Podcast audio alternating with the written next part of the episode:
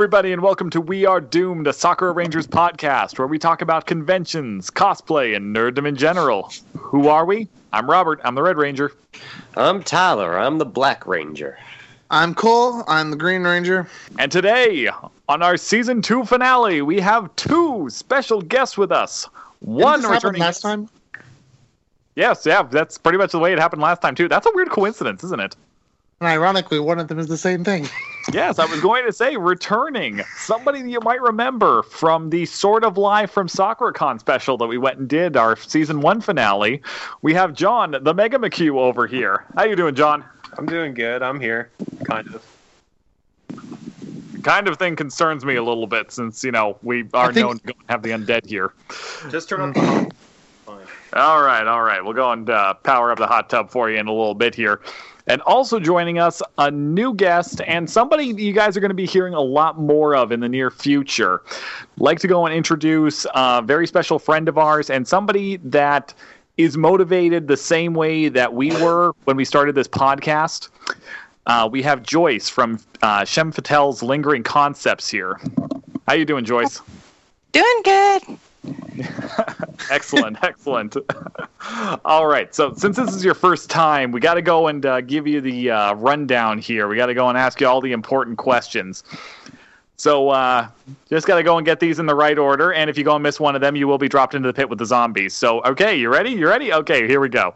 So, what was your first cosplay? What was your first convention? What got you into cosplay? And do you have a preferred cosplay style? Oh my gosh. Okay, those are yeah, those are a lot of questions. Um, what first? I don't. What first got me into cosplay? Well, I would love to say it was my two teenagers, but I was actually cosplaying way before they were even a blink of an eye. Um, first convention. Uh, it was a really small convention. In fact, I can't even remember the name of it, but it was up on Long Island in New York about 12 years ago, long time ago. And then what was the other question? See, you went fast. You went fast on purpose. Yes, and you already got them in the wrong order, so you'll be joining the zombies later instead of the hot tub. Ah, Same, same, same. sweet. Yep. you Yeah, I can't- say that. Can't write that fast. no, no. All right. No, the other questions though. Uh, first cosplay, and do you have a preferred cosplay style? Ah, you know, my first cosplay, and that I'm not going to include like from when I was a small child, my Princess Leia. My first real actual cosplay was Expanded Universe Mara Jade from Star Wars.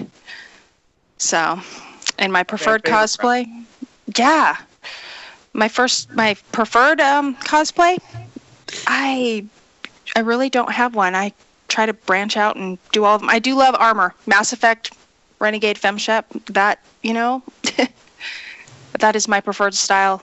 She will stay with me. Anything in armor, yeah. Do you still have your first costume? I unfortunately do not still have my first costume. It's a Was sad. that on purpose or by accident? No, it was actually by accident. Um, my friend had offered to store my stuff for me and decided it needed to go to the Goodwill because she needed to clear space. So I lost my first costume. That's too bad. Yeah, it shit, it happens. Yeah, but the reason we ask is because we've asked that question to a couple different people.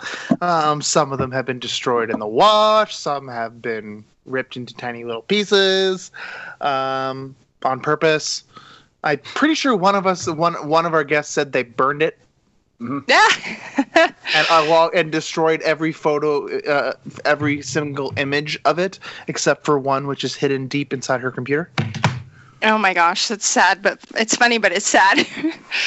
no, I had that one got sent off to a friend, and the saddest thing I think was after I did Mara Jade, I also did just a standard Jedi. First costume I ever made by hand by myself, and it was made out of silk. I tried to get really authentic on that. And the silk Jedi robes, along with the hand built lightsaber, also went to the Goodwill. So somebody out there somewhere has some really nice Jedi stuff. now, you're definitely right about that. Well, we're going to be coming back to you in a little bit because we know that you've uh, got some pretty serious stuff that you're going and uh, or that you have in the works. But we'll go and get to that after Cole does his thing. Cole, take the floor.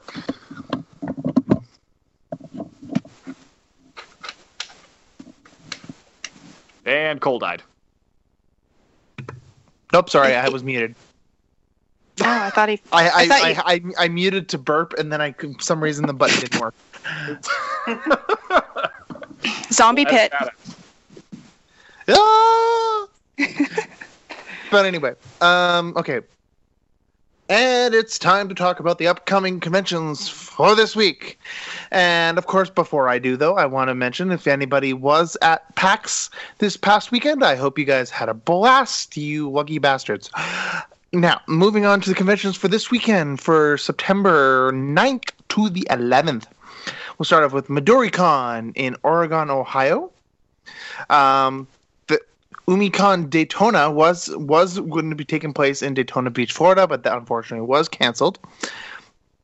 Carolina Anime Day was gonna is being held in Char- in Charlotte, North Carolina, and your mini con was uh, also was going to be held in Columbus, Ohio, but that unfortunately also was canceled. Now, moving on to Comic conventions, we have the Wizard World Comic Con in Richmond, in Richmond, Virginia. Uh, Cincy Comic Con in Covington, Kentucky. Oz Comic Con in Sydney, Australia.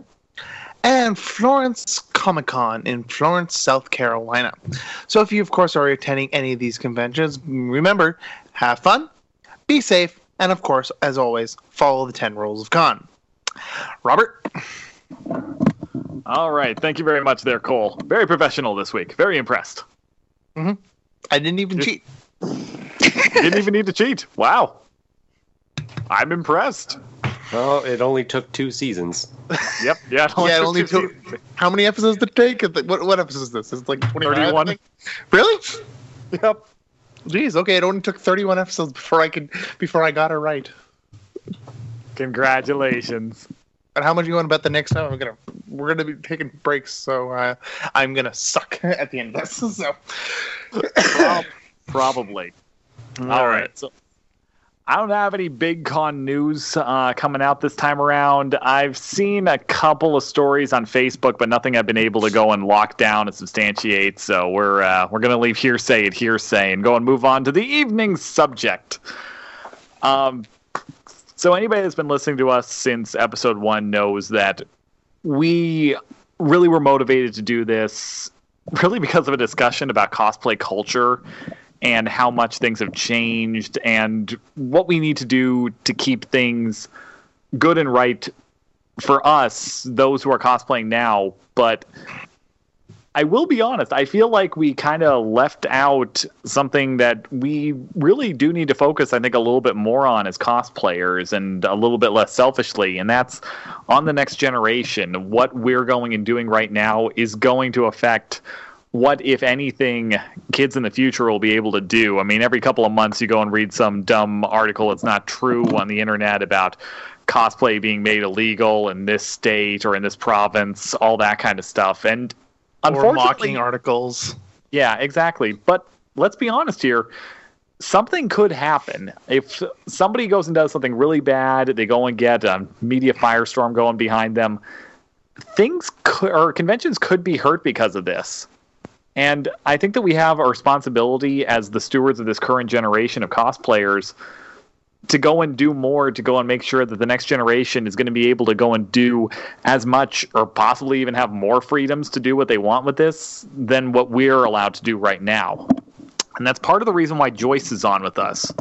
Uh, Joyce has been talking about for the last year now going and starting up a project that I'm very happy to go and say she's not only going to be starting, but is also going to be hosting as part of our YouTube channel as a contributor to Sakura Rangers. So, Joyce, we're going to let you take over and uh, tell everybody what your project is and where you're coming from.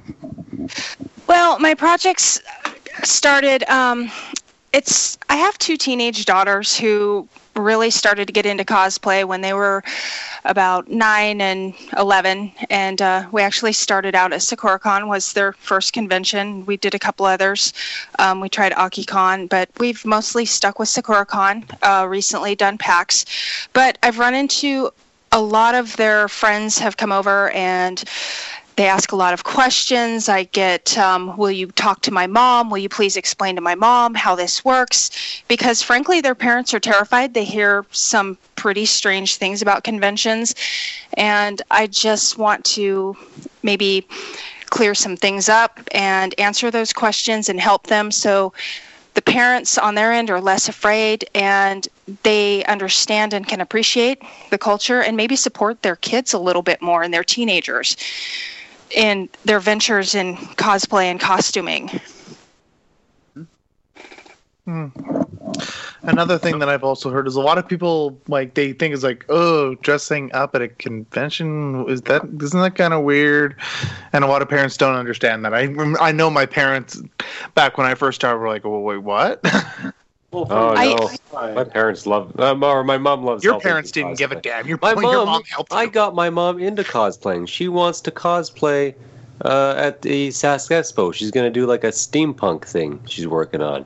So, Steampunk's Yeah. really cool though. I really want to do a steampunk costume at some point. so my mom's gonna start steampunk cosplay, and my sisters kind of got into it too, uh, because like now we're getting conventions here, and it's just like, well, it's the thing that I do. I dress up and go to conventions, so my sister started doing that too. So she's been to the couple that have been here, and now my mom's doing it too. So Well, it's Yeah. like dressing up like that's going to look really weird from the outside for anyone. Of course, especially people that don't really understand it. When I did my first convention, gosh, I was maybe back in high school. My dad went with me. He uh he was a foreigner to the outside just like I was, but um he enjoyed it. He actually had a blast. One of his favorite Yeah. animes is Afro Samurai. nice. And he Good wanted choice. at one point he wanted to cosplay Carl from Aqua Teen Hunger Force. That's awesome.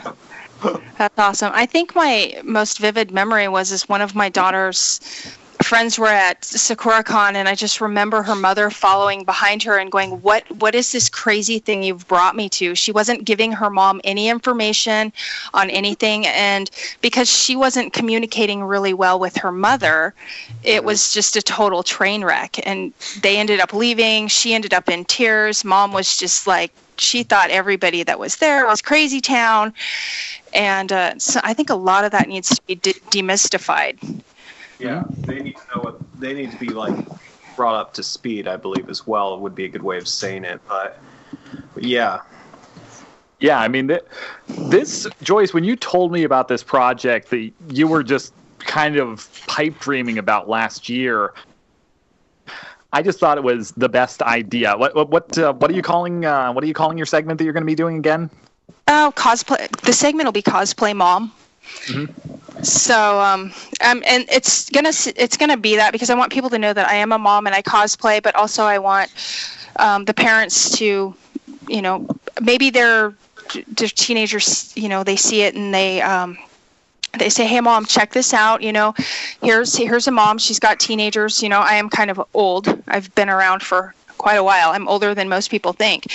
But maybe it will engage them and maybe bridge that gap I just think that's one of the best things possible. So you're planning on going and recording and posting next week. Have you decided on your uh, first episode subject? Uh, you know, I'm still muddling through the mud, but um, I'm leaning towards just some basic, simple stuff. You know, what do you need to know when you go to a convention? Because literally, these parents have no clue. They get there and they see the big forms and the waivers, and they don't understand the minors' policies. And um, I, I just think that needs to be cleared up. And when they're dealing with a teenager who's not explaining that to them, and they're frustrated because they just want to go have fun with their friends. Um, I just, I'm thinking I'm leaning more towards that, getting some things cleared up on both sides. Yeah. Keeping it simple to start with, just to get them Yeah. hooked. I mean, I, I, I got to be honest. I really wish that there had been something like this for me when I first got into cosplay. Because I'll fully admit, my parents thought I was a freak for several years after I started doing this, just because I wasn't able to articulate what goes into this stuff until I got older. You know, it, anybody that's been listening to this knows that I've been doing this for a long time now. But when I was in high school and started doing this, I didn't really know how to communicate those points, and it all just kind of came off a little bit weird.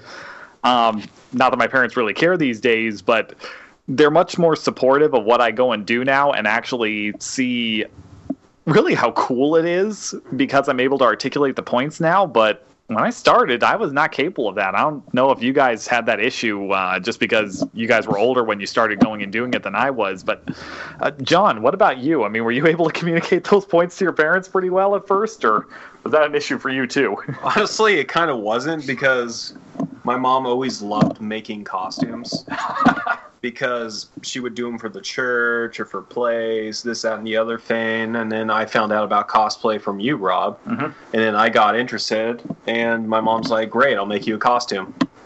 Simple as that. and as for uh, the guy was a minor then, Mhm. pretty close, like year before I was Yeah, yeah. old enough. But so my dad went over actually because he wanted to see it as well because he wanted to understand it, Mhm. and he he thought it was cool. He honestly enjoyed everything you see because when you get used to it, you know everyone's looking out for each other, which is cool. Yeah. Yeah. there's a few here and there, but for the most part, everyone's there to have fun and everyone's willing to help out each other if necessary, Mhm. which is cool. And they were accepting of it. Partially because my mom just liked the fact making a diff- making a difficult costume as a challenge. so that was cool. Yeah. Yeah, I just want to demystify that. Uh, there's so many parents out there that are like, you're going to this thing where full grown adults are dressing up. That's really weird and it's creepy. And they need to just they need to just quit reading the horror stories that they hear coming out of like San Diego Comic Con had a couple, you know, the last couple years and they just think, wow, freaky, nerdy, like what these people are they actually think that some people are perverts that do this. And uh, I think there was some bad press on a couple TV shows, and they need to not Yeah. see that. Yeah. Shows do not help at all. no.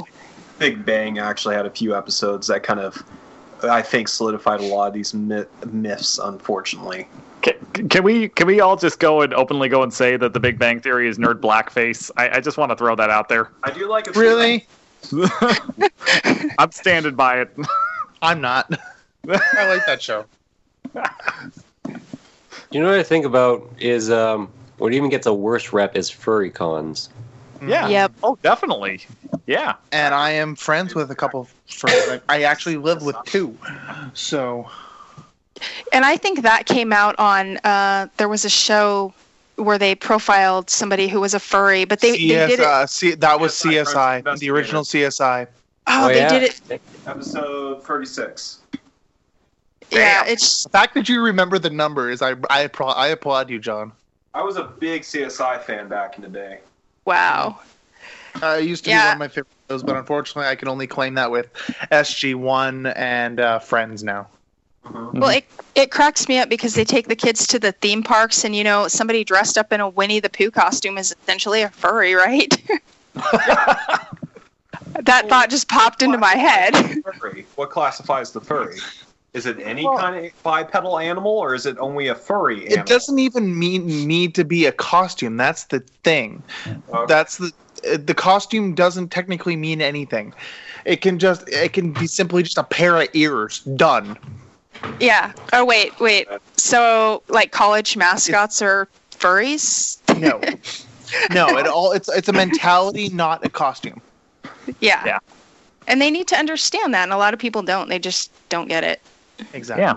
God, I got into this amazing. For the longest time, I actually helped as a uh, in youth ministry at my church, and somebody found out that I uh, I liked anime and that I cosplayed, and I was actually told from a person there that I shouldn't be doing it because all anime is porn. Oh, jeez. Oh, and you should have seen. I got into a great little debate with this guy. I, I schooled him. Wow. You should have tied him up and made him watch your anime. Yeah. Well, it's like if you're gonna say anime is porn, you might as well say everything's porn. Mm-hmm. Yeah. Well, and that's that's another thing as well because I do believe, and I don't know if you guys go and notice the same thing, but there does seem to be a stigma, particularly towards anime conventions. Not so much comic cons because I still think the negative connotation with that one is just that they're all a bunch of you know lonely white virgins that are never going to get laid. I, I think there's still a mentality about that that goes on, but anime conventions seem to go and get a little bit of a worse rep than they really deserve. I mean, partially because of the whole anime thing Yeah. with the stuff, but honestly, it's no different from any other TV show or movie you would see out there. Yeah. No, I, I And totally. that's all mostly Western society, which has that too. Like, if you went to Japan and decided to dress up in costume, nobody would bat a fucking eye. of course not.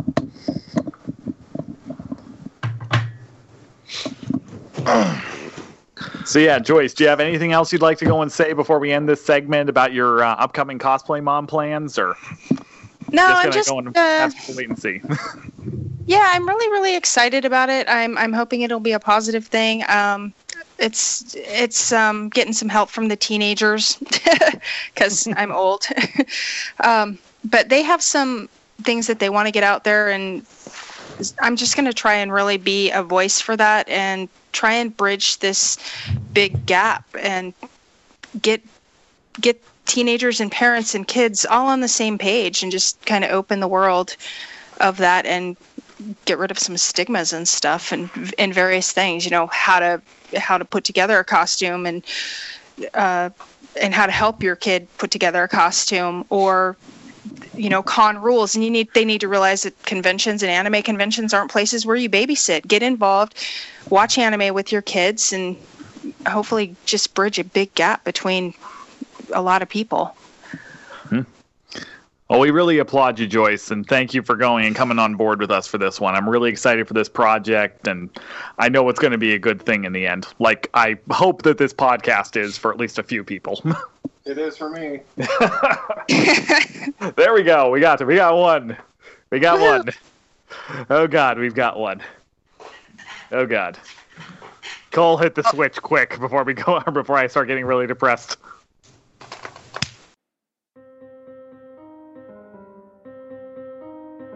What is a fandom?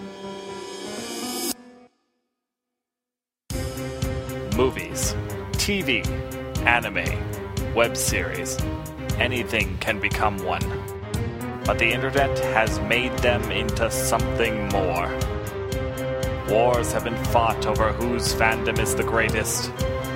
Families, friendships, and marriages have all been lost in these battles. Every week, we see who has what it takes to be the best. It's Rob's Stone Cold Pick of the Century for this week. Let's see who has what it takes to be it this week. You know what, Rob? I, I, I I'm gonna finally admit it. I really, really hate that theme. Okay, cool. Let's blow it up. No, don't.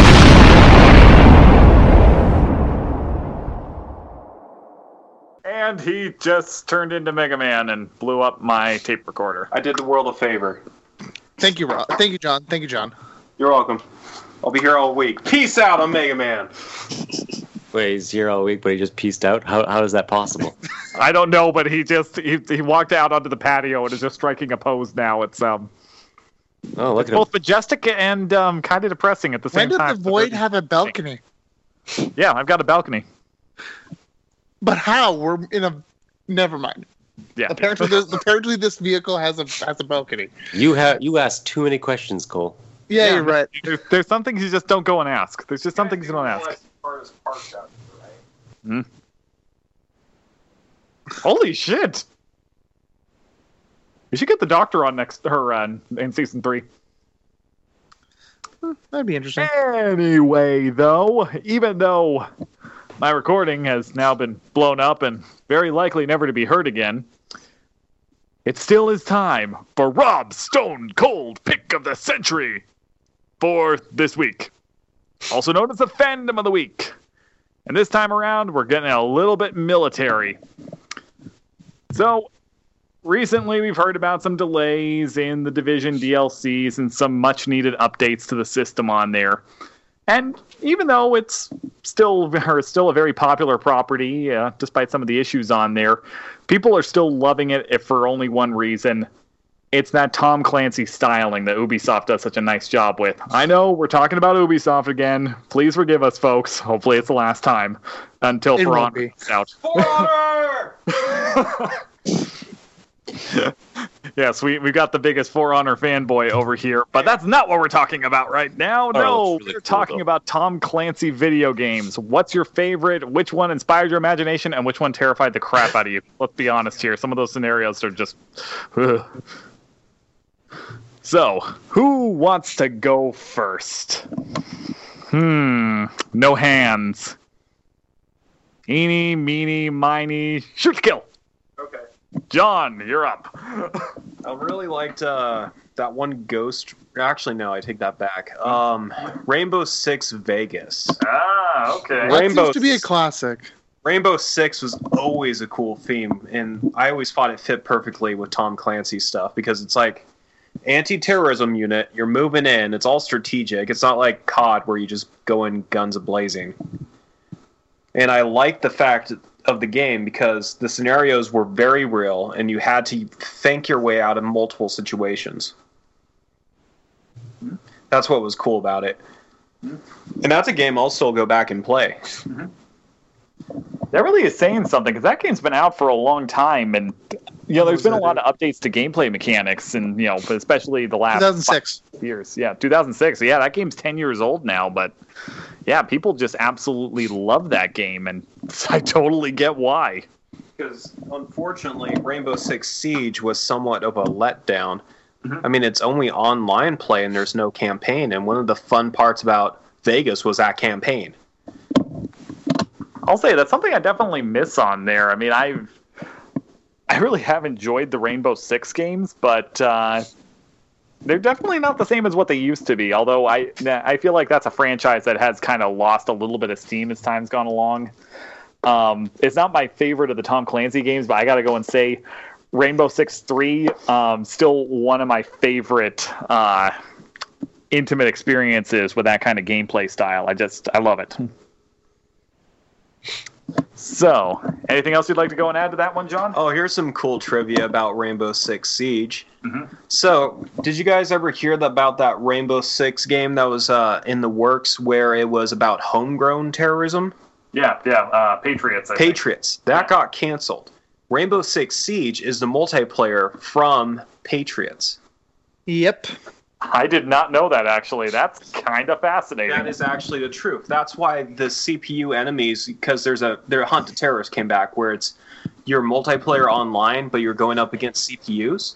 That's why the terrorists don't fit at all for any of the scenarios, is because they're the enemy designs from that other Rainbow Six campaign. Um, and a lot of people don't realize as well is that um, Siege and the Division are actually linked.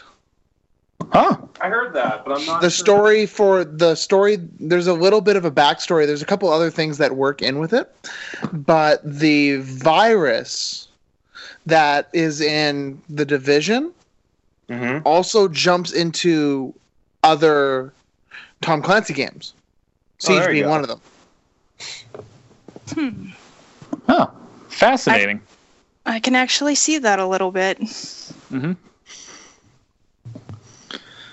Well, and I'm just kind of curious here. So, Joyce, I know that you play the Division. Is that going to be your pick, or is there another Tom Clancy title that really goes and just speaks to you? You know, I right now I just it's the division. I just I love it. I don't it's I can't say enough about it. It's amazing. I just enjoy it a lot. but I'm also a sniper and I headshots. so it's a it's a household competition. yeah for for me personally um i don't know i've i've played a i'm looking forward to try out wildlands personally and i played future soldier back when it first came out Mhm. but i don't know i think yeah for right now i haven't played the division in about four months Mhm. And so i and I, so i haven't played since before the first uh update for it well I I maybe played for the first week or two i think I know I'm max level, except for in uh, the campaign. So I don't know. It's been forever.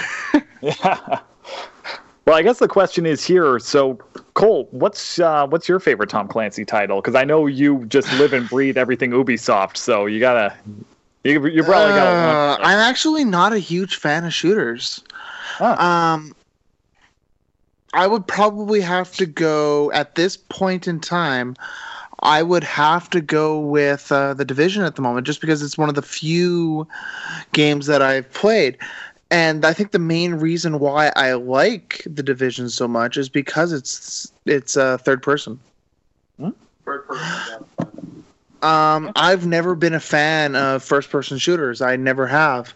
Um, I'm pretty yeah, and I think the first third person shooter I ever played was with Tyler, and that was Gears of War Two. No, uh, remember we used to play that GoldenEye game. Uh, was it GoldenEye? Well- no, it was. Well, um, GoldenEye is first person though. like, um, GoldenEye no, is- not, not not not the N64 GoldenEye. Uh, yes, I know exactly what you're talking about, but that's first person.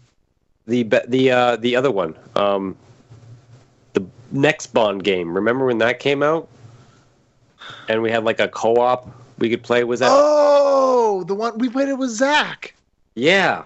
That was oh god, it was with the with the tiny little machines. I'm trying to remember the name. I'm gonna look up the name of the game here. Um, I remember playing that, and I remember I always had to do all the shooting in the game, and you had to do all the technical stuff because you couldn't shoot. Yes, I sucked at, at shooting at that point. And in that game, it had the same shooting mechanic that Siphon Filter had, and I played Siphon Filter a bunch on my PS2. Um, so, Everything or I- nothing. so I, I instantly jumping into that game, I, I had all the the same skill mechanics about shooting that were already from the other one. So I, I had no problem learning how to shoot in that game because I technically already knew how to do it. So. I was, I was, I did all the shooting, and you did all the bomb defusal and whatever other things we had to do. That's very very true. So One Tom Yeah. Clancy game I always enjoyed was uh, old school Splinter Cell. Oh, that was good. It's been a while, Dude, but that that's- was good. That's still my favorite. I can't say I've really been in love with what they've done with the game in recent years. Uh, it's become a little too. Eh, I. I won't say run and gun, but it's a lot less tactical than it used to be. Uh, I kind of stumbled upon Splinter Cell because I'd gotten really into the Metal Gear Solid games. Went and had the PS1 release, uh, and went and had uh, Metal Gear Solid 2 at the time on my Xbox, um, original generation, and I just really uh, came to love that uh, stealth combat scheme that was in there. And a friend recommended Splinter Cell because he went and said instead of being stuck in these narrow hallways, you really did have some variability in how you go and get through a lot of the scenarios that you were kind of limited on just with the level designs that they went and had inside of uh, Metal Gear Solid. Uh, rented it at the local Hollywood video and. Um, then proceeded to not go and turn it in and paid a very hefty late fee. I was that in love with that game. That that was so cool. And then the following two were just the height of imagination in terms of gameplay design. That was one of the few games from the PS2, original Xbox, GameCube generation that I really felt like Ubisoft had just nailed start to finish. And I became a fan of Ubisoft because of those games. So Hmm. that's uh that's my piece. Hmm. Hmm. So I gotta say it. Um, I literally have never played a Tom Clancy game. Well, No. Yeah. I I'm kind of surprised. I also don't play first-person shooters or shooters in general. Like the only kind of, I guess I play Third person. third-person shooters, um, like uh, like Gears of War. I played a bunch of. Um, You used to play. I you did used to play a Tom Clancy game. I know you did because we I used to play it at your house. which one? Tell me. Uh, Splinter No, that was Siphon Filter. was it? Yep, for PS2. Yeah. Yeah. So that's that's the other one is I played Siphon Filter and I played Gears of War. Um, yeah, I think I, think I do want to try out Wildlands when it comes out though. Oh, oh, what was that game? Um, the game that was by Flying People Studios. The uh, oh, it was the one that you get Gears of War three beta on. Um, Bulletstorm. Yeah, Bulletstorm. Oh, that was an. I only got that for the Gears of War beta. Yeah, I, I like Bulletstorm. It was fun. Like, because that was the whole point of That was- Bulletstorm was just like to be ridiculous in that game. Bulletstorm did a good job of making up new curse words. Yeah, I guess I played Quake and Doom, but like, I don't really have a very extensive shooter games. So, I, I just I just don't really play a whole lot of them. So I can't. I, so I've never actually played like a Tom Clancy. I've played COD, but like it was never an extensive amount. It was always just like, uh, because everyone always had COD, so it would just have been on at one time or another, and I just happened to have played it that time, like that one time. So, or I watched people play it.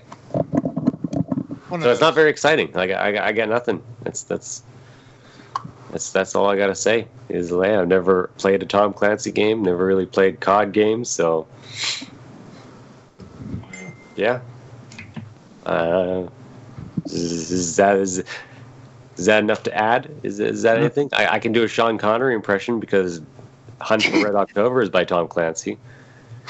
Yeah, sure. Let's let's go and uh, let's have a little bit of that while we go and roll into uh, Oh, the game is afoot. Uh, ah, pretty girl. It, Quebec. I'll, I'll read my. How about I read my anime intro in Sean Connery's voice? All right, cool. Um, I just have a question though. Where's um where's the zombie band? I um I don't see him anywhere. So there's a little bit of a problem. Uh, Um, it turns out, Did, did our lease on on the nec- on, on our necromancer run out? yes, they were leased. It turns out that necromancy is on a leasing program, and we no longer have the rights for the zombies because the lease. I thought we, I thought we had a deal with Ebbs though. that Ebbs hasn't been back, so we haven't been able to renew our lease. So Good point. we we don't have a zombie band. We do have a tape recorder in this. no, boom we box. had a tape recorder because Mega McHugh over here went and blew it up. Wait, Oh. is there a boombox in your helmet? There was always a boombox. in- I'm the Black Ranger. I got beats all the time. All right, come over here. Come over here. Just yeah. Uh, hold on. I just need to go and figure out where to go and shove the wire. Um, It's in Where's- the right underneath the panel. Somehow you plugged it in the coal. I don't even know how that's possible. That's just poor aim. But if you plug it into the wrong one, you're gonna set off a bomb that blows up. Uh, okay, well, we're gonna go and take a chance here because, um, honestly, we're going and running out of money going and paying for this big thing. So, uh, you know, if the limo blows up, eh, no big deal to me. All right, I'm shoving it in. Here we go. Ah, it's time for the Tyler's Anime Corner. Now, in Tyler's Anime Corner, once a week, I, Tyler, ask a question about anime. My friends come up with an anime to fit that question. Sometimes it's funny, sometimes it's scary, sometimes it's just plain weird. But what it always is is very exciting. This week's question is What would be a perfect starter anime? Let's see what anime my friends come up with in this week's Tyler's Anime Corner. So, what would be a perfect starter anime? Hmm. What are you guys feeling? What's what's what's your feel? What comes deep from out inside your hearts there in your heart? The spaces where you keep What? your hearts. Who is breathing into their microphone? I don't know. I heard it too. It wasn't like- me. I was muted. or maybe you weren't muted and you didn't know it. So, Cole, Yep. Cole, Cole, Cole, Yes. Yes. with your very unextensive knowledge of anime, Yes. I guess what would be a good starter anime? Like, what would you suggest to yourself? Because clearly you haven't started watching anime. Oh. asshole. Yeah, Um, Right. take it. I'm gonna jump Uh. back to some of my absolute favorites, just mostly because I, uh, because I don't know. I'm trying to remember what the first anime I, the first anime I think I ever really watched was Digimon, but I don't know if that would be a good one. To, and I, I don't, I don't know. Mm. I don't know if that would be a good one to start with. Mm. Personally, for me, I would find just because I really, really have been enjoying it. I would say Food Wars right now, Food Wars? You say that's a starter mostly anime? due to the fact that it's current, currently updating its second season. So Uh, so you're saying maybe start an anime that it's currently airing right now, so people kind of getting the idea of how that works. yeah, exactly. The only other, the only issue with that is it might shock people a little bit. Oh, so then maybe it's not a perfect star. Yeah, I just thought of that actually now because considering that the Like, it might be food in too that, the, in the yeah, because considering the food will literally knock people's clothes clothes off, yeah, or the whole concept of them just making really good food. and where one of the biggest people in cooking literally bares his chest when he likes something. Yes, yes. So you're gonna say no? That's no, not a I'm going to perfect change my mind on that one. I'm going to go with uh, with Brotherhood with Full Metal Alchemist Brotherhood, Brotherhood. Oh, okay.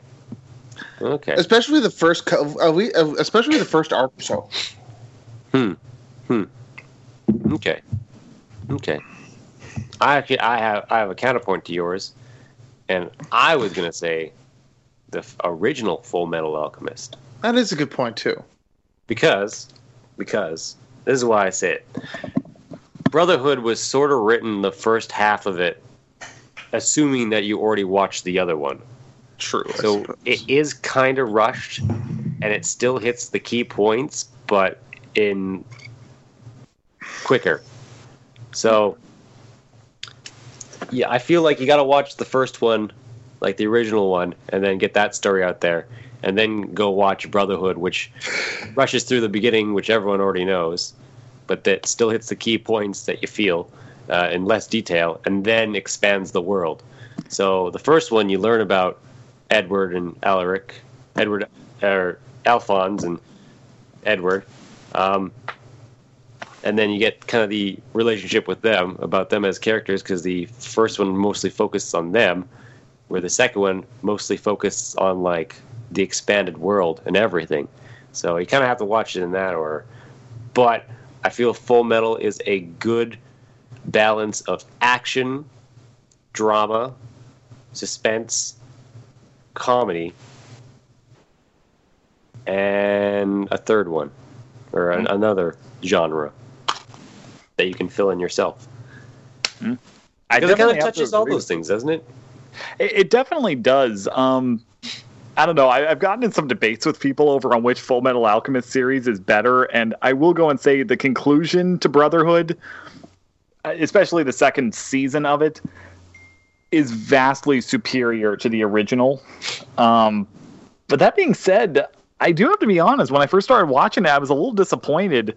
A character like Hughes, for example, anybody that I know that watched the original was just absolutely beside themselves when spoiler alert hughes dies Yeah, yeah. that was so well written and so well animated in the original and it's just kind of over in a flash in brotherhood and Yes, yeah they yes. they didn't give you the same kind of ability to go and attach yourself to the characters uh, there i mean and that was this is kind of a weird thing. I tell people watch the first season of Full Metal Alchemist and then go and start up on Brotherhood at like episode 12 or something like that.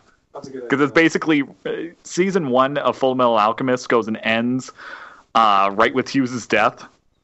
But then I think everything after that in Brotherhood is really where it uh, starts to go and shine. So it's like you kind of yeah, watch yeah, both series. Yeah.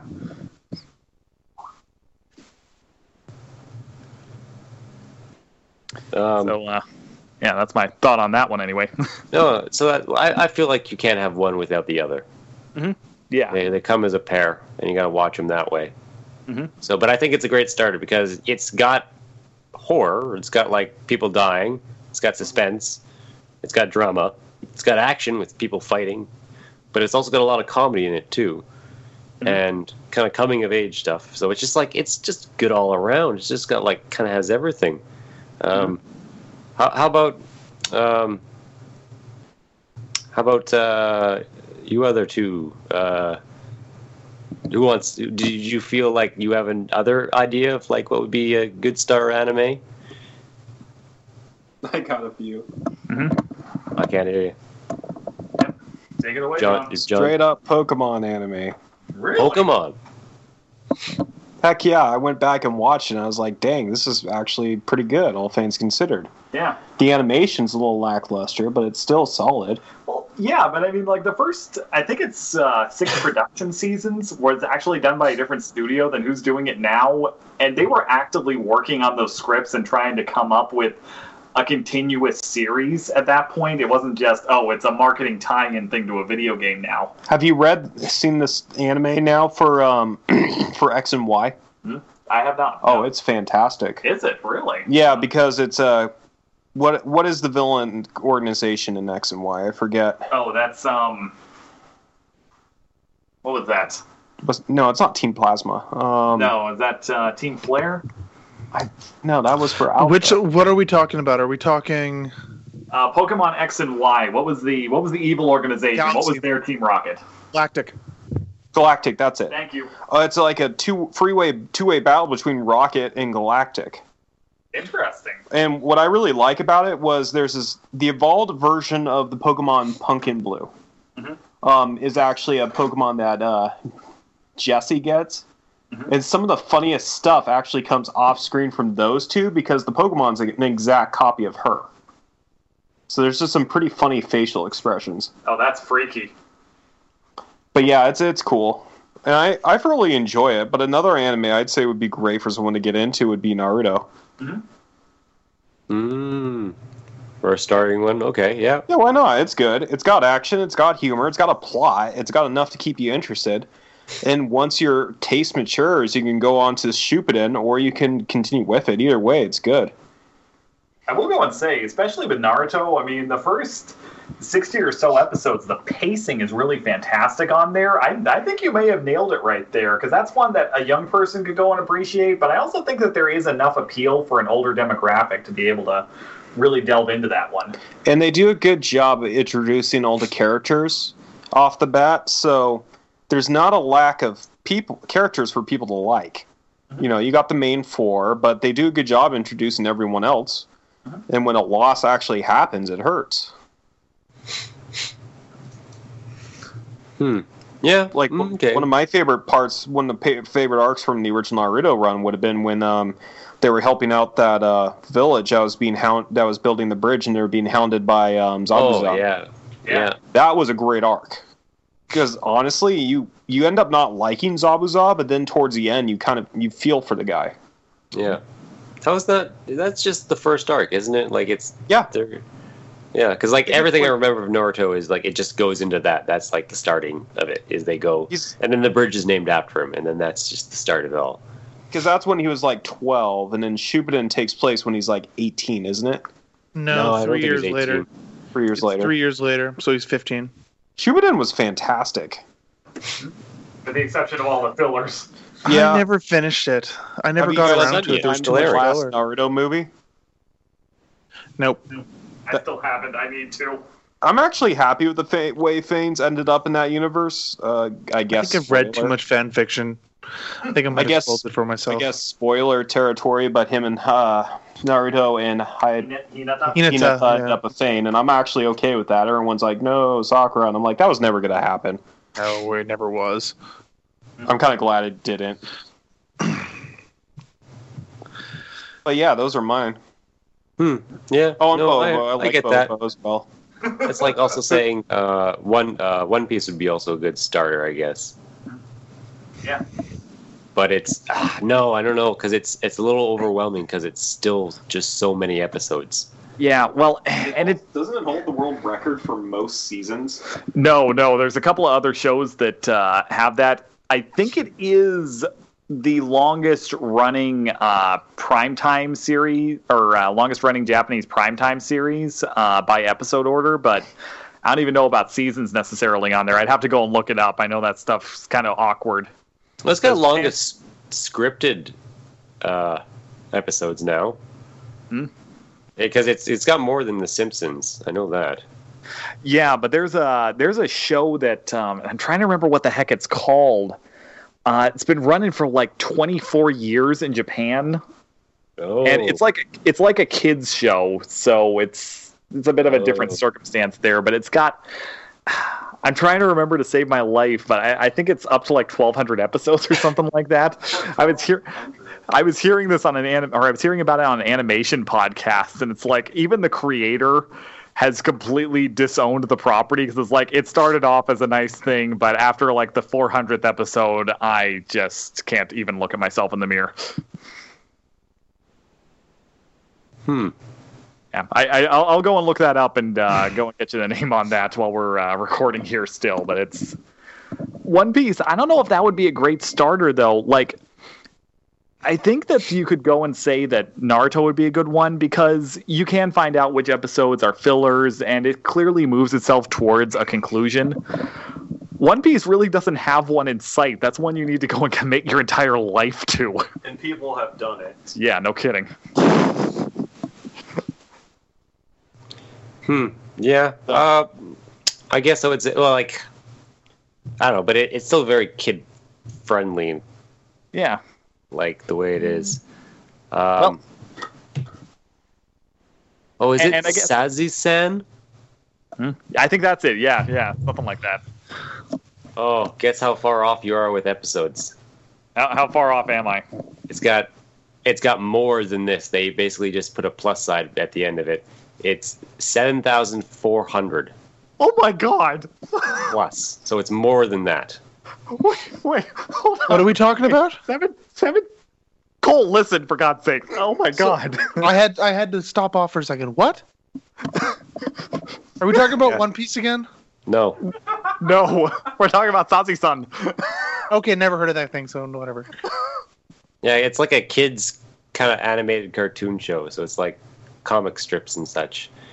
And it started in 1946. God. wow. Oh my god! So the Uh, information I heard was completely wrong. Well, the TV show started in 69, but like the manga started in in 46. Uh, 69, and it's still going. Crazy. How's that even possible? Japan recycles ideas more than any other uh, nation or continent on the planet. That is true. Look at Colin. Hmm. Hmm. So it's it's the original comic strip was written by a girl, Yeah. and she died in 1992 at the age of 72. Okay, so that's that part at least went matched up on there. I didn't realize it was a girl, but that part I'd heard. So okay, so they got one part of that right from that other animation podcast. yeah, that one part. Thank, thanks a lot, Pizza Party Podcast. Name drop. yep, yep. Way to go, guys. Way to go. and they tried. Yeah, clearly not hard enough. Surprised by this. Not really. Um, I don't know. This is kind of a tough one you're going and asking here, Tyler, because I, I don't know. I, I maybe you guys are thinking about it from a different direction than I am here, but I'm trying to think about an anime that has cross generational appeal, something that somebody that was young could go and watch and enjoy, but something that you know somebody in their adolescence or even later adulthood could go and appreciate. And I, I keep going back to one um, that unfortunately I've talked about here before. Um, oh up. wait, no, no, no, no, no. Just got an idea. No, no, no, no, no, no, no, no, no, no, no, no, no. Only, only serial killers and crack addicts can go and enjoy that show. Uh, I've talked about it too. It's okay. I have proof of your costume. Mm, it's this is a safe place. This is a safe place. Okay, no, there's no judgment about this here. There's no judgment about Hey, this I here. think we should do it again. No, We have the resources. no, We can do it better. no. It would be amazing. Probably. We could get Cole as Don Patch. Cole, you've been recruited. You've been voluntold. For what? uh, if you weren't paying enough attention to find out, you're just gonna go and find out later. I refuse. Anyway. right. So I was trying to think about something that would have cross generational appeal, something that wouldn't necessarily have uh, controversial or age inappropriate content, uh, but could appeal cross generationally. And um, I'm just curious. Has anybody else here seen uh, Nadia and the Secret of Blue Water? Yeah. Okay. Yeah, we got we got one. Nadia and the Secret of Blue Water.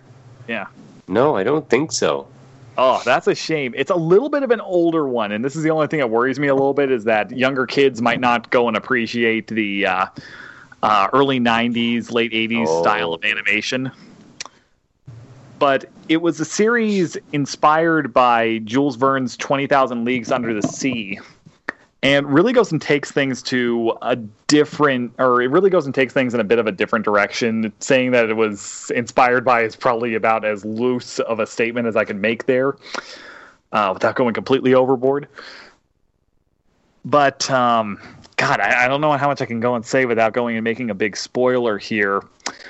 Um, the show itself is set in the 1890s in France and stars a young inventor and kind of a wild woman is probably the best way of going and putting it and the hilarious adventures they go on um, i swear it also has the inspirations for team rocket uh, as well inside of there there's a there's a couple of characters that I'm not joking here. I go and see uh, Jessie James and Meowth every time they're on screen. They're amazing though. Oh yeah, no, they're great. And Well, at first, you think they're not going to account for anything in the series, and then yeah, yeah, they're, they're comic relief, and then oh, hey, they're actually kind of useful. Um, not forget the villain. yeah, oh god, Gargoyle, the villain for that one. He's one of those characters that you just love to hate. And he's terrifying. Yeah, he's terrifying. He's got his own agenda. He's not. I I hate to go and say this. Anime in particular seems to have this uh, overly common trope where they go and make a really kind of basic looking villain, but he turns out to be this ultra powerful freak of nature and all that stuff. And he's just a a tactical genius, but not in a way that calls attention to himself. He's just a very understated character that you never actually see the face of throughout the whole thing. This is the Doctor Claw of anime. And it's cool. All of his in, his introduction was beautiful because he has the means to back it up, but he's he's kind of like a Lex Luthor. Yeah, no, that's a, that's a great analogy Like, right there. He's he's suave. He thinks five steps ahead, and he he's always got this calm demeanor, which is really cool in anime. yeah, Like there are some really good scenes between him and a few other characters in that franchise. yeah. Like he's not afraid. It's really cool. Yeah, th- this was a series that I saw when I was like 18. Uh, this was one of ADV's first Platinum Collection box sets back when anime box sets were really uncommon at the time. They were still charging 30 bucks for four episodes on DVD. Part of the reason why I think the anime economy kind of fell apart there uh, as soon as streaming services became available.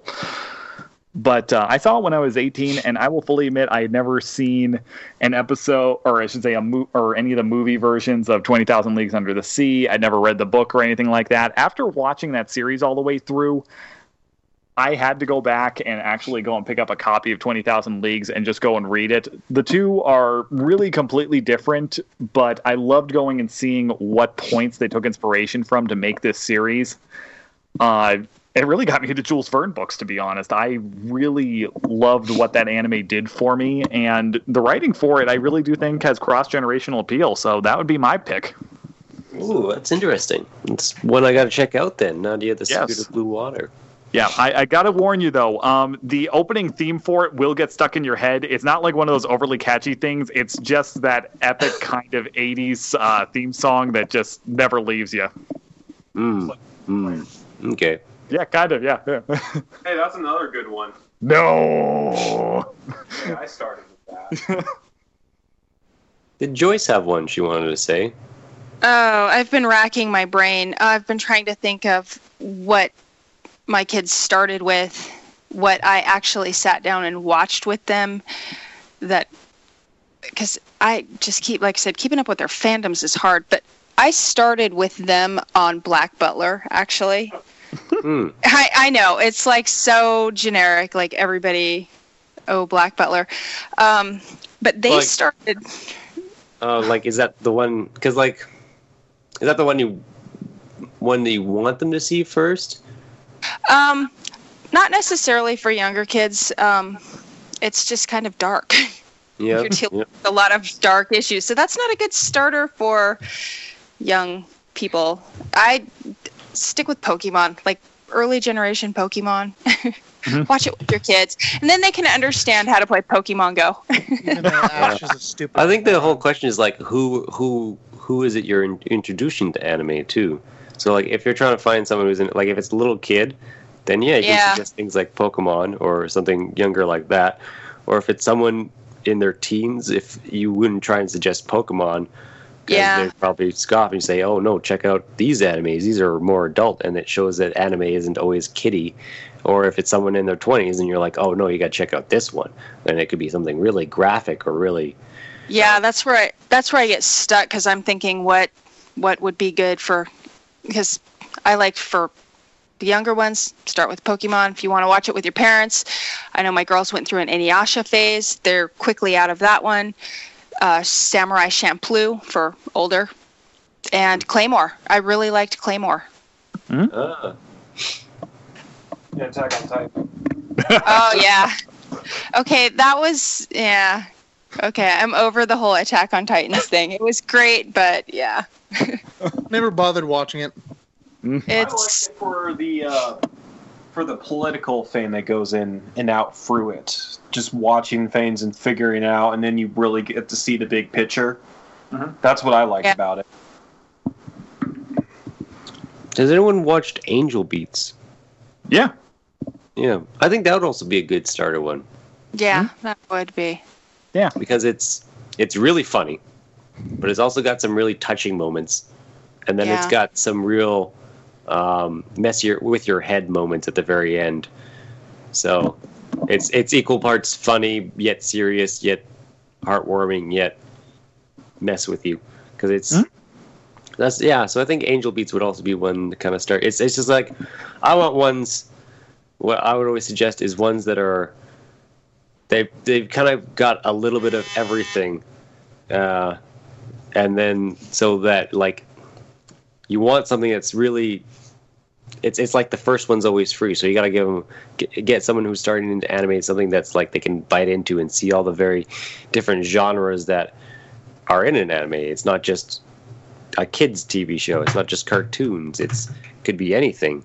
So I try and find ones that have like a good uh, good dose of various genres of like being funny, but also being actiony, but also being kind of heartwarming and sentimental. Or um, that that's kind of what I look for when I try and suggest like what's a good anime to start with. Is And when Yeah. all else fails, suggest Dragon Ball Z Kai. oh yeah, All the action, no fillers. Yeah. Because I, Yeah. I, I go back and watch Dragon Ball Z for the heck of it. Well, that's another thing. Is like kind of what degree of anime are they getting into? Because like I feel like everyone's watched Dragon Ball and everyone's also seen Pokemon. Right. Um, yeah. So are these people that have never watched like an anime or cartoon in their life, and then TV is like foreign to them? Then it's a big stepping stone to get into anime right after off the bat. Yeah, you got to find that one thing that gets you interested. Super Yeah. religious family. Well, I kind Oh. of assume they've already watched things like Dragon Ball Z, or well, I guess if they're too young, then they haven't seen Dragon Ball Z. Um, because if they're that young, then you can basically just show them cartoons in general and get them into that kind of stuff, and then seep that stuff into their brain and slowly mold them into perfect little otakus. Buy them their first body pillow. You know, I actually recommended Sword Art Online to a, f- a family, and uh, they really enjoyed it. That Uh, it another was- probably It's a good one. series. It is a good Yeah. series. They liked it because it was just easy for them to understand, and it wasn't overwhelming, and it was kind of mellow. And then they started to delve off into other things. One series I remember watching with my um, my dad actually l- late at night on Toonami way back in the day was a Rurouni Kenshin. And we both enjoyed it. I mean, um, the humor it was well balanced. The action wasn't over the top. It was good. I mean, we both enjoyed it. Yeah, I still remember the very first anime. It was a movie, I believe, manga anime, but it's like way old. So it will definitely date me if I. So it's actually the the many adventures of Unico. It's like from the 70s. Sounds familiar.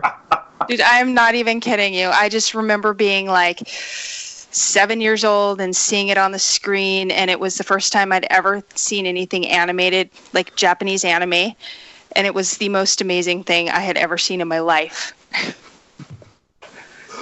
Oh, I remember when that got released on DVD, and it was like, this. I know. I tried to go back and rewatch it, and I was like, "What was I thinking?" But I was a small child. Well, I mean, that was back in the uh, Speed Racer G-Force era. I mean, it's, it's Gatchaman. Dude, Gotcha Yep. Man rocked. yep, I remember that. So you just you have to have an appreciation, and it's kind of nostalgic, but maybe like the uh, the parents would appreciate that. The kids would probably be like, "What is this?" Yeah, yeah, yeah. Apparently, a gelato stand is serving a soft serve named Pikachu. Hmm. And the caption is, "This is what happens when you transfer a Pokemon to the professor in Pokemon Go." Ooh. Ah, small children crying. Well, anyways, anyways, anyways, that's three drinks right there. Uh, I feel like we kind of learned a little bit there. Uh, I learned about a new one, Nadia: The Secret of the Blue Water. I've never heard of that one before, but it's on my list now. Um, and then kind of how to start watching anime if you're just a little kid getting into it, or if you're an adult who wants to, something more serious and wants to find out that anime is more than just cartoons. There's a whole list of things there now. Uh, all of which, who's probably listened to this podcast, they have already wa- uh, watched. but they can suggest. Considering some of them are mentioned over and over and Yeah. over again. But now they have ideas of how to suggest something to their friends who don't watch anime and probably want to get into it, or they want them to get into it so they can have someone to cosplay with. One thing I will say about this generation, it's a heck of a lot better, easier to find anime than it was when I was younger. Oh yeah, oh yeah. So it's a little easier for them, so that's good. Trying to remember where I got, I was able to start watching anime. I, I remember watching a whole bunch of different ones when I was a little bit younger. I don't know Saturday cartoons, and then No, they had like Like I remember when I first got the actual internet, somebody suggested to me a tube. Um, it was like a listing site of different animes, and I randomly ch- clicked on a whole bunch of them. It was like, okay, what can I read? And I watched the pilot episodes for about a whole crap ton of different animes, just trying to figure out ones that I liked. And I think was- I might have got it. It was like anime something. It was like a huge anime list. It had links to different tube sites. crazy. I don't know. I used to have to just find my animes in different ways. I watched the entire Darker Than Black on like a first gen iPod Touch because it was all on YouTube, and that's the only way I could get it. So it's dedication. Dedication. So, anyways, that's that's my section. We learned some things today. So I- I feel I feel proud of that. I feel proud And of that, that. kids, is how you kill Superman. Thank you, Gargoyle. That means Cole, it's time for you to do that really gross thing you do. Okay. Oh God, I'm not gonna watch this time. You know what? Because it's don't the watch. because because it's the season finale, I'm gonna go all out. He's gonna take it all out. Oh my god, Cole. Oh, God. Ah, Saddles. I'm a bone table, bitch. Oh God, there's Turned still into some a flesh bone left on- table. Yep, I'm clean white bone with teeth. Yeah. This is by far the most disturbing thing to ever happen on this podcast. Goodbye, everybody. See you in season three. Rob just jumped out the window. Yep, Oh, that oh, that was actually the goal. So let's continue on. But when did? Wait a second. Isn't he driving? Someone was driving this thing? Yeah, Robert was supposed to be driving this thing. Yeah, we'll oh be we've fine. been Just parked here for like the last half an hour. We haven't been moving at all. Really? Okay. Anyways, God, I didn't pay attention to things. well, you can't really tell if you're moving in this void in the first place. You're a table. Stop talking. Start saying things. What What is this section? Make What's up your on? fucking mind. gaming thing. Go. Don't forget the theme song again. Hey, do you like video games, board games, role playing games, just literally any kind of game you can think of? Well, welcome to the game table, where we're going to talk about all about those things and more. Ranges from topics such as new releases, current events, social trends, and old favorites. So if any of that interests you, then let's see what you bring to the table. Somebody throw a rope at Robert so he can actually come back up. Alright, got him. He's here. He, he's scooping off off the ground with one arm. He's a monster. I'm Mega Man, bitch. Robert, get your ass over here. I'm back in the car Good. for fear of my life. I still don't understand how I can fit in this thing as a table. But anyway. So this week I wanted to talk about well, the th- thought for this came from well, from John because he was talking about how well, John, you're of course a huge fan of Dark Souls, correct? Yes. I, I guess huge fan is technically an understatement, but I'll make I'll make use of it. Yes. Um, but the, you were talking about when you came when we got on this call about the new DLC for for uh, Dark Souls that just got announced. Yeah, that that's going to drop in October 24th. Uh, Okay. Ashes of Ariandel.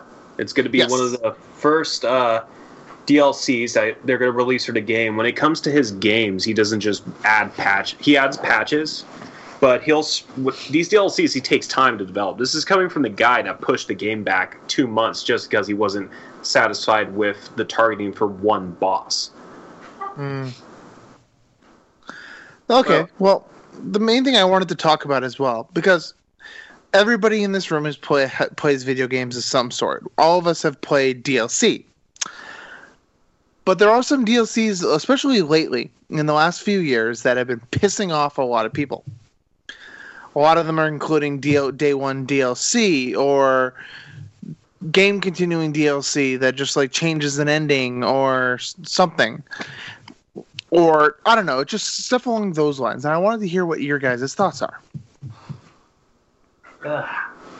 I don't know. This, is a nuanced topic right here because I, I mean, I I'll say I've got a lot of issues with DLC because a lot of content that we're now being put in a position where we have to choose if we go and buy it or not used to be stuff that you would work to go and unlock inside of the games. They used to go, or yeah, just things like alternate character costumes in games like DOA Or Or slightly better Fight. weapon. yeah, exactly. That kind of stuff. It used to be something you would have to go and work or go and hit an achievement point to go and unlock it inside of a game, and it's like they're charging me a buck ninety nine for something that probably already has its code in the game. That kind of stuff drives me a little bit nuts. I do understand the need for it, though. I mean, the reality is, with the exception of a ten dollar price increase between uh, what I would go and consider really to be first generation disc based games to what we're doing right now, the price of video games really has not kept up with the cost of development. It's costing a lot more to make these games. The profit margins are getting thinner, although sometimes you do have a AAA title that goes and makes back all of its money in one day, you know, Destiny, The Division, Grand Theft Auto 5, one of those sort of things. But for a lot of developers, I do get the necessity behind it. It's a really tough and nuanced thing. Um, I don't know. Th- th- This is just such a hard topic to go and talk about. Well, if I could add something to that. Yeah, go for it. DLC is a necessity, but it also acts like a double-edged sword too, as well. Mhm. Because then you got guys that introduced games, and they push the game to get it out onto the market, and it ends up it's a broken game. Mhm. So then they're like, "Hey, if we get it out now, we can at least get it out there before the rush and fix it later with a DLC."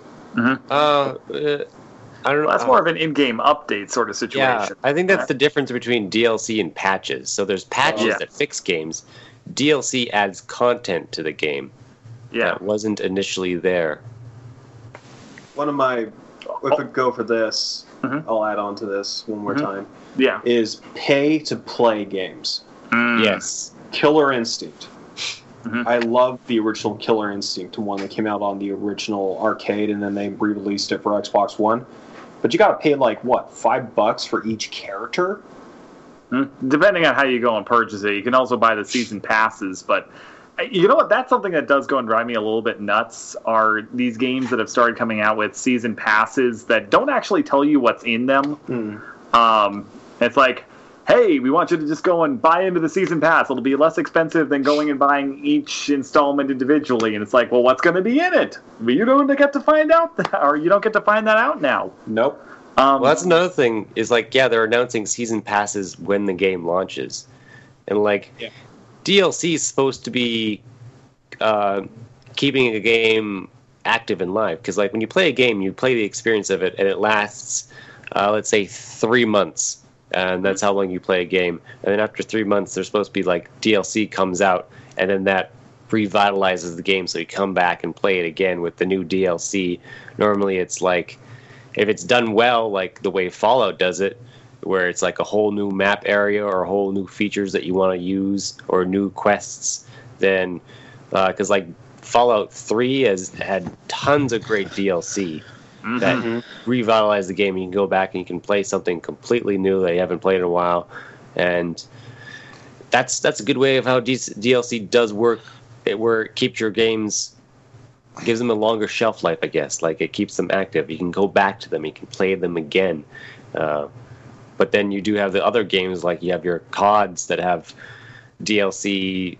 Like what was it? The, the last COD that comes out, or the second last COD that came out, had like a season pass that already cost as much as the game that you just bought, and it's just it's just going to be more maps and guns and skins and stuff, and it's I don't know. They already planned to make all this DLC ahead of time, and they just gonna s- s- cut it up and separate it. And uh, I think another thing that gets people really mad is when the data is already on the discs themselves, Mm-hmm.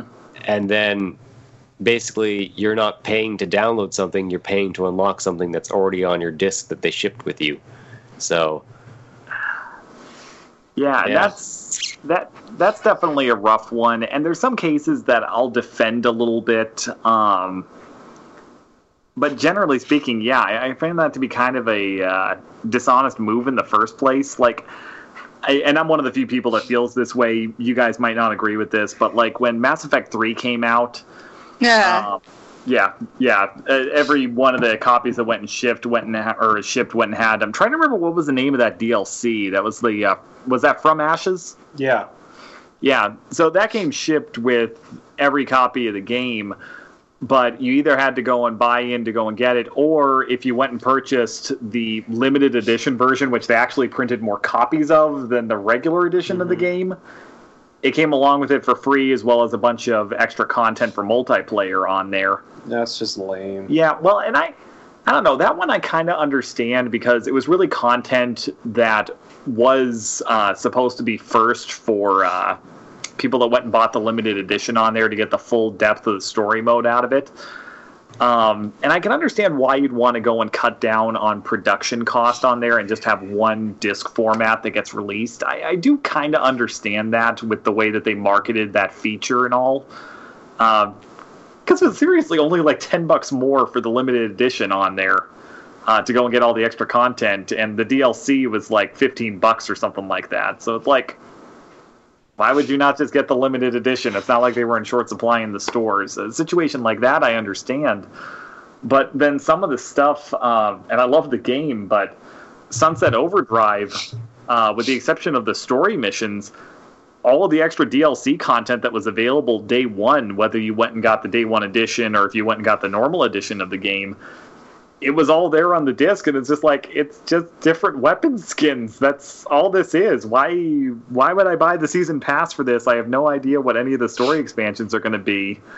Uh, and most of the content that was on there was just reskins of material. I that stuff drives me nuts.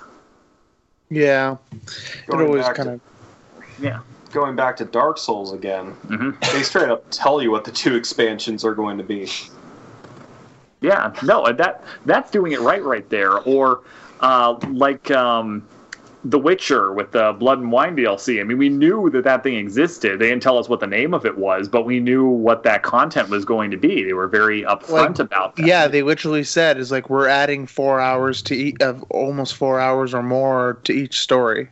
They named all three of the expansions, and they said we're also going to have optional 16 customizables. Yeah, Exactly.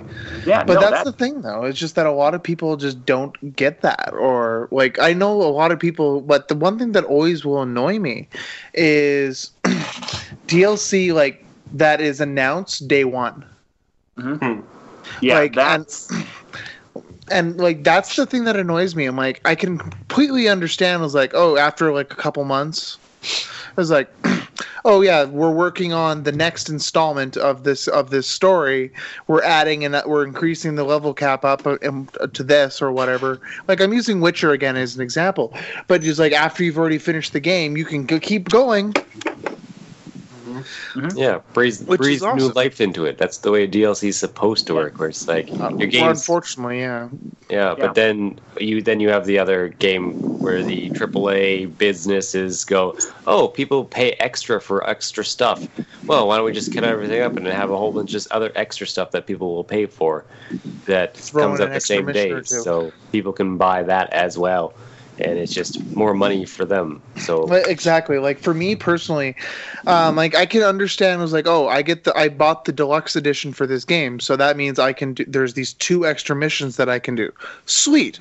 And maybe you'll get you'll like for example i'll use um assassin's creed um Pa- uh, paris. What what was the fucking name of it? Um Oh gosh, Unity. unity yeah. No, assassin's creed like Assassin's Creed Unity, there was a couple extra things in that game where they added. Someone's breathing into their mic again. that's Uh, Joyce. Yeah, that's Sorry. No, but no, they um like they for example they added like an extra mission or two that you could do, and they were kind of off to the side, and, and they came with the collector's edition. Um, I think you could also get them if you d- if you were a uh, Ubisoft Club member. Yeah, Which you is did like- that weird thing where you paid Ubi points. But you but you got those by getting a cheap by co- completing games. yeah. You didn't pay for the points. No. But but that was just it though. It's just that like that made sense. It's like oh, and then I I looked a little bit a while ago, and um, they finally added those in those in as like rewards or extra stuff that you can get for free. Mhm. Like that's proper DLC right there. yeah. Well, Assassin's Creed also had the actual other DLC. Like they had the uh, um, Jack the Ripper DLC. Yeah, Um, that was from Redemption. Yeah, uh, God, what did what did Unity have? Unity. Jack uh Jack the- they had Jack the Ripper and they had um, the last Maharaja. Oh yeah. And then they had like the uh, George Washington one in three. Yep, Um, so I, don't, I still it- haven't played that. So they have they've they've added like that's that's a good way of doing it where it like adds a whole story arc to it. Yeah, And- like for, like the Jack the Ripper takes place 25 years after 20 years after the original. Mhm. So I Yeah, don't know. and I think I think that that's a good way of going and doing it. Um, I'm just trying to think of bad examples of going and doing DLC, and I know uh, John and I both really love the game, but I think we have differing opinions on the DLC for it. Um, Dead Space Three, that one had a great finale in the game itself. It was really satisfying, and then once again, pretty well available like day one. They go and have, oh, hey, and here's the real ending that you have to go and pay 20 bucks for. Yeah, and that was not worth 20 bucks. Yeah, You could finish that campaign in two hours. yeah, Even an hour. I did an hour and a half. yeah. Or, or what about uh, Destiny? You Oh, know, God.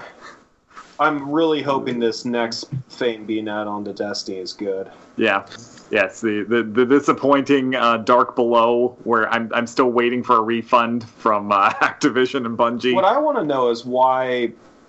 Never mind. I'm not going to get into that. I don't have the. I don't have the energy for it. I just. Yeah. But let's, let's not go into our issues with Destiny and its a horrible expansion pack One system. thing. I did. I enjoy, I will say- say I did enjoy Destiny when I was playing with friends. Destiny is a great friend game. Yeah, friendships are made and broken in that game, and then remade again. I need to. I need to play that game more. Anyway, one of the um, there's this really cool. I'm gonna go back to Dark Souls again. Why are we surprised by this? Is anybody? No, nobody? so, every single one of the DLCs that have been introduced for Dark Souls 1 and 2 has built upon the lore which already was set in the world. And that's what was cool about it. So you kind of had an idea of what was going on in these uh, I- lores, but then the DLCs completely change it. They give you a different way of looking at it because the whole cool thing about Dark Souls is it's all about interpretation. It's what you think it is. But um, one of the best DLCs was actually for um, Dark Souls 2, and it was the crowns of the take the crowns of the um, I forget it's like the the lost crowns or something like that. And the DLC essentially made it so you could go on these side journeys to correct these crowns, and then you reforge them together, and your character puts on the crown, and you no longer turn undead. Huh. But then the crown, but then you got to ask yourself, am I really alive, or is this just an appearance? What does it mean to be human? What does it mean to be hollow? It's just an interesting concept to look at things. Mhm. Because the whole point of Dark Souls is you're ushering in the new era. Mm-hmm. So, I mean, that sounds like a good example of DLC, though, because unlike the Dead Space 3 ending, that's going and just changing the perspective of what you've already played, going and adding something to it in that way. Yeah. That's something I don't mind going and paying money for if I go and get a satisfaction out of it at the end of it. in each one of those DLCs. I think you could buy all three of them together for like thirty dollars, but each one you could buy separate, and it added like four hours to each campaign. Mhm. And really, some of the hardest bosses actually were in those DLCs. Mhm. A fan favorite from the first game was Artorias the Abyss Walker. Mm. If anyone who's familiar with Dark Souls, one of the DLCs introduced was you fighting the wolf Seath Mhm. and that was just a really cool level because this wolf uh, just picks up a giant greatsword and you got to fight it. Yeah, no, that's once again example of good DLC. I I don't know. I, I this is a really hard topic to go and talk about because there's things I love about DLC and being able to revitalize a game, but there's also things about it that I just absolutely hate because it feels like we're paying for content that should already be there. I agree with you. The the fact that there is like some awesome DLC that comes out like two, three months after the initial game, and it continues the story, or it makes your second playthrough even better. But but then there's the one the DLC that just like why? What's the point of this? Mm-hmm. Yeah. That is true. Well, uh, I, I guess here's the question, and I think it's something the I I think that we as gamers need to start asking this question more because right now we are very much limited. Um, like I said, because of the cost of development for these games. In all honesty, we probably should be paying more for these things just with the cost of development and all that. You know, some games excluded to this statement, like I said, some of those AAA titles that go and rake in their entire production budget the first day the game comes out. Or halfway. But I guess I guess the question is should we as consumers continue to go and pay for extra content added DLC or should video game prices start to go and increase so that they're more proportional with what really the average cost of development versus payout needs to be? You know, when they when they were getting ready to go and release the uh, PS4, Xbox One, uh, even Amazon was going and using placeholders of $100 on their games. And a few people from Microsoft had said the only reason why they went back down to $60 was because Nintendo, when they were releasing the Wii U, said, we will not go and break a $60 price point. Hmm. I guess we need to start asking ourselves, you know, do we pay more for the games in the first place and, you know, hold the uh, developers to go and give us this level of content when the stuff comes out? I will go and say, Nintendo, to their credit, has been really smart with games like Mario Maker or Splatoon with going and introducing free DLC content as the stuff's coming out. We're starting to see Capcom doing some of that, like with the new story mode they went and added to Street Fighter V that's available for free.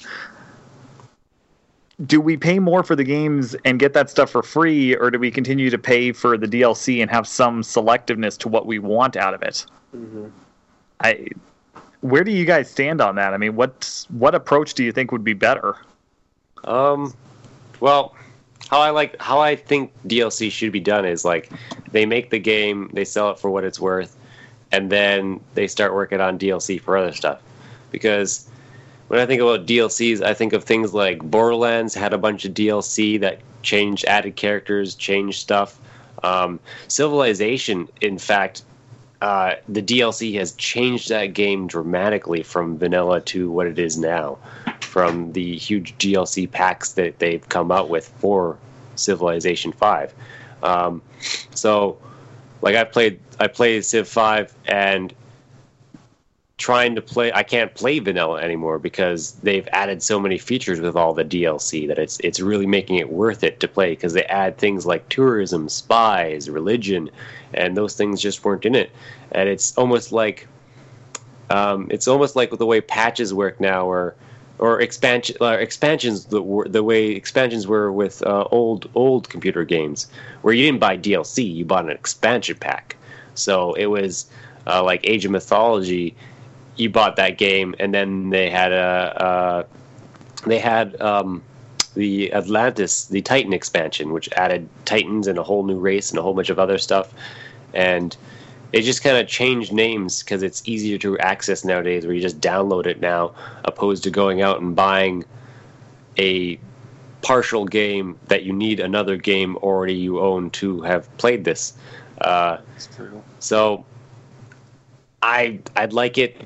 I like the way it originally should be done, where it's like they have the game, they put it out, and then they start working on DLC and tweak things the way they want to do it again after however so long, and then those come out, and then you buy that kind of expansion DLC to revitalize the game you have, and then kind of do it that way, where you pay for your game, and then they come out with something that improves your game that it took them time to figure out how to do not not what they do now where they have the game and also have DLC alongside it because it's like well if you had that alongside then that could just been together. If you make the game and then down the line you feel like no this game could be improved with certain things put that in a DLC pack and then add it to that game. And then you can have your super game at the end of it. Um, and then what they do at like the very end, I guess, is they'll have like a game of the year or like a a pack of the game sold with all the DLC because it has changed it such to such extent that you can buy just buying the vanilla game or buying the game with all the DLC already installed on a disc together. It's they're just two different experiences. So, oh, that's my, that's my thoughts. Mhm. Is No, that's that's cool. like they had it right and then people started abusing it because they Mhm. just want to make more money Mm-hmm. Yeah, I mean, Joyce, you've been uh, you've been pretty quiet. You got any uh, any input on this? Oh my gosh, I've been going back and forth in my head over the DLC stuff because the amount of systems and gaming that goes on in this house is just insane. And uh, DLC, when you have to pay for a lot of DLC, can make me broke. so, yeah, I just. Uh, I played Battlefront for a while, and they started coming out with their you know, we had the season pass and it was one of those, you know, you don't know what you're going to get and you download the DLC and oh, surprise, it's supposed to be really cool. I just remember being very disappointed and not knowing what I was going to get. I, I thought, oh, you know, Star Wars, it's got to be, you know, cool. Very boring, very vanilla. I was just, I was over it. Yeah, and, well- um, oh, go ahead. That, that that might be one of the greatest sins with you know, especially with season passes and DLC. Um, I just remember, I remember John ranting about this at one point. Um, Batman Arkham Origins. Oh god. Yeah. yep. like, hey, we're going to charge you almost as much as the game for the season pass. And um, we're not going to tell you exactly what's in it, but here you get that, uh, 15 Batman outfits. And you get Deathstroke, Yeah. Which they just hand out for free right afterwards. yeah. It's I like, was like, dear God. Yeah. Well, and it's really frustrating when you know you you do something like that and they do that. They give you something, you know, in the game that you think is oh I you know, and then later on you go back and oh here let's give this as a bonus for free when you've. It's just so disappointing. Mhm. So we did we went through the whole you know we we played Destiny and don't even get me started on Mass Effect. it's um yeah. Still upset you had to buy that Cerberus network key in uh, Mass Effect 2? Oh my god. Very annoying. That's just ah. It's a big nightmare. And I'm still waiting Mass for Yeah, Mass Effect 3 was one of the main ones that I always heard people were bitching about. So Yeah. Yeah, I well what made me so upset about that is uh, I think they released the Citadel DLC just to make their fans happy and it's I I was not I was one of the people on the team of you know this is what how the game was made when it came out. I they ended it. I think they did it the right way and granted I I enjoyed the Citadel DLC, but why couldn't you just leave it how it was? I didn't need all that extra stuff to be happy. Huh? It's Yeah. weird. I'm I'm I'm opposite of what probably 95% of fans of the game say. And I'm fine with that. I, I don't I almost think sometimes that mm-hmm. companies just to appease their fans to me it was almost kind of like a sellout let's make everybody happy and you know give them what they want versus you know this is the way we made it and we're proud of what we made so and then don't even get me going on destiny i'm still waiting for you know what i paid for to show up Moth people! Give me moth people!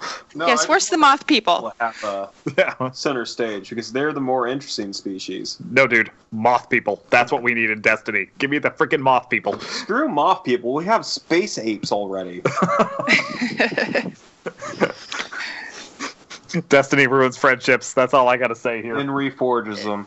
yeah yeah The last i have yet to Uh, reforge friendships on on a couple of raids So, is there any? Oh, do we Oh. have any? Oh, sorry. Go ahead. I was just thinking about season passes. The last season pass I ever purchased was for The Witcher Free. Mhm. And the only reason I bought that was because the company came out and said everything that was going to be in it. Yeah. The last, Yeah, I money think the last uh, season pass I had, literally came with my deluxe edition of Assassin's Creed. Uh, my the, of the last game of Assassin's Creed. So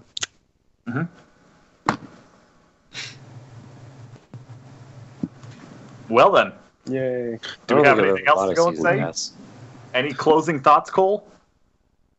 Mm, no, not really. Just thank you for another awesome season.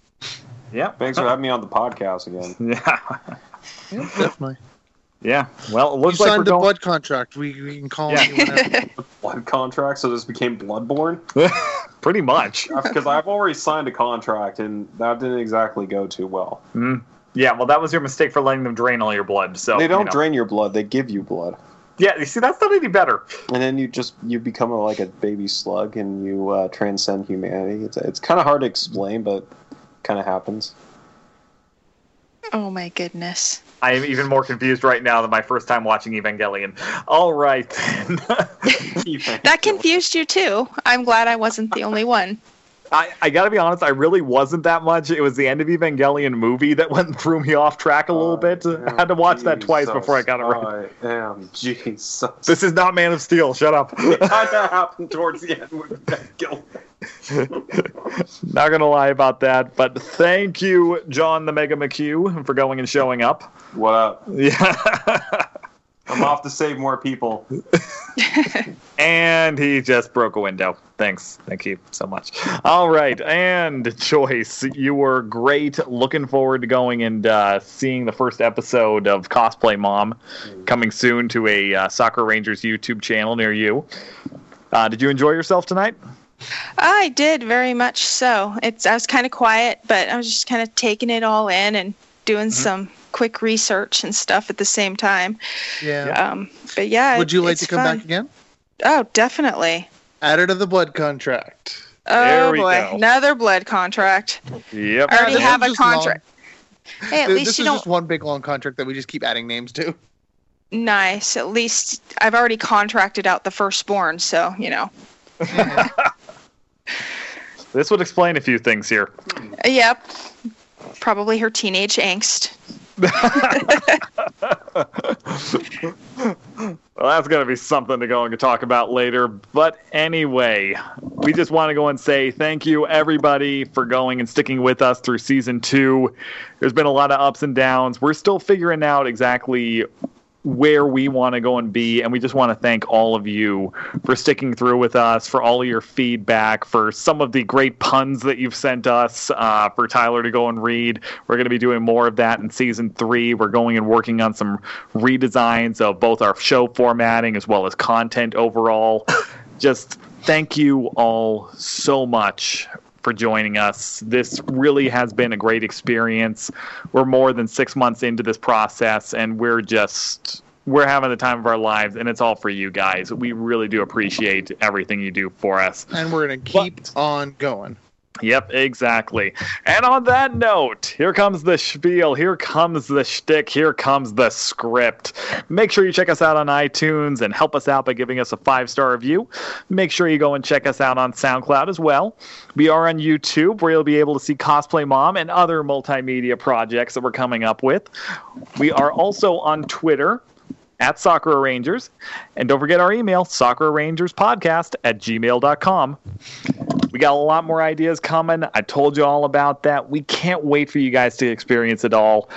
And we hope you'll join us for all that. And of course, we are doomed, a Sakura Rangers podcast, updating every Monday more consistently in season three. I've even reworked my days off to make sure that it gets uploaded properly on there.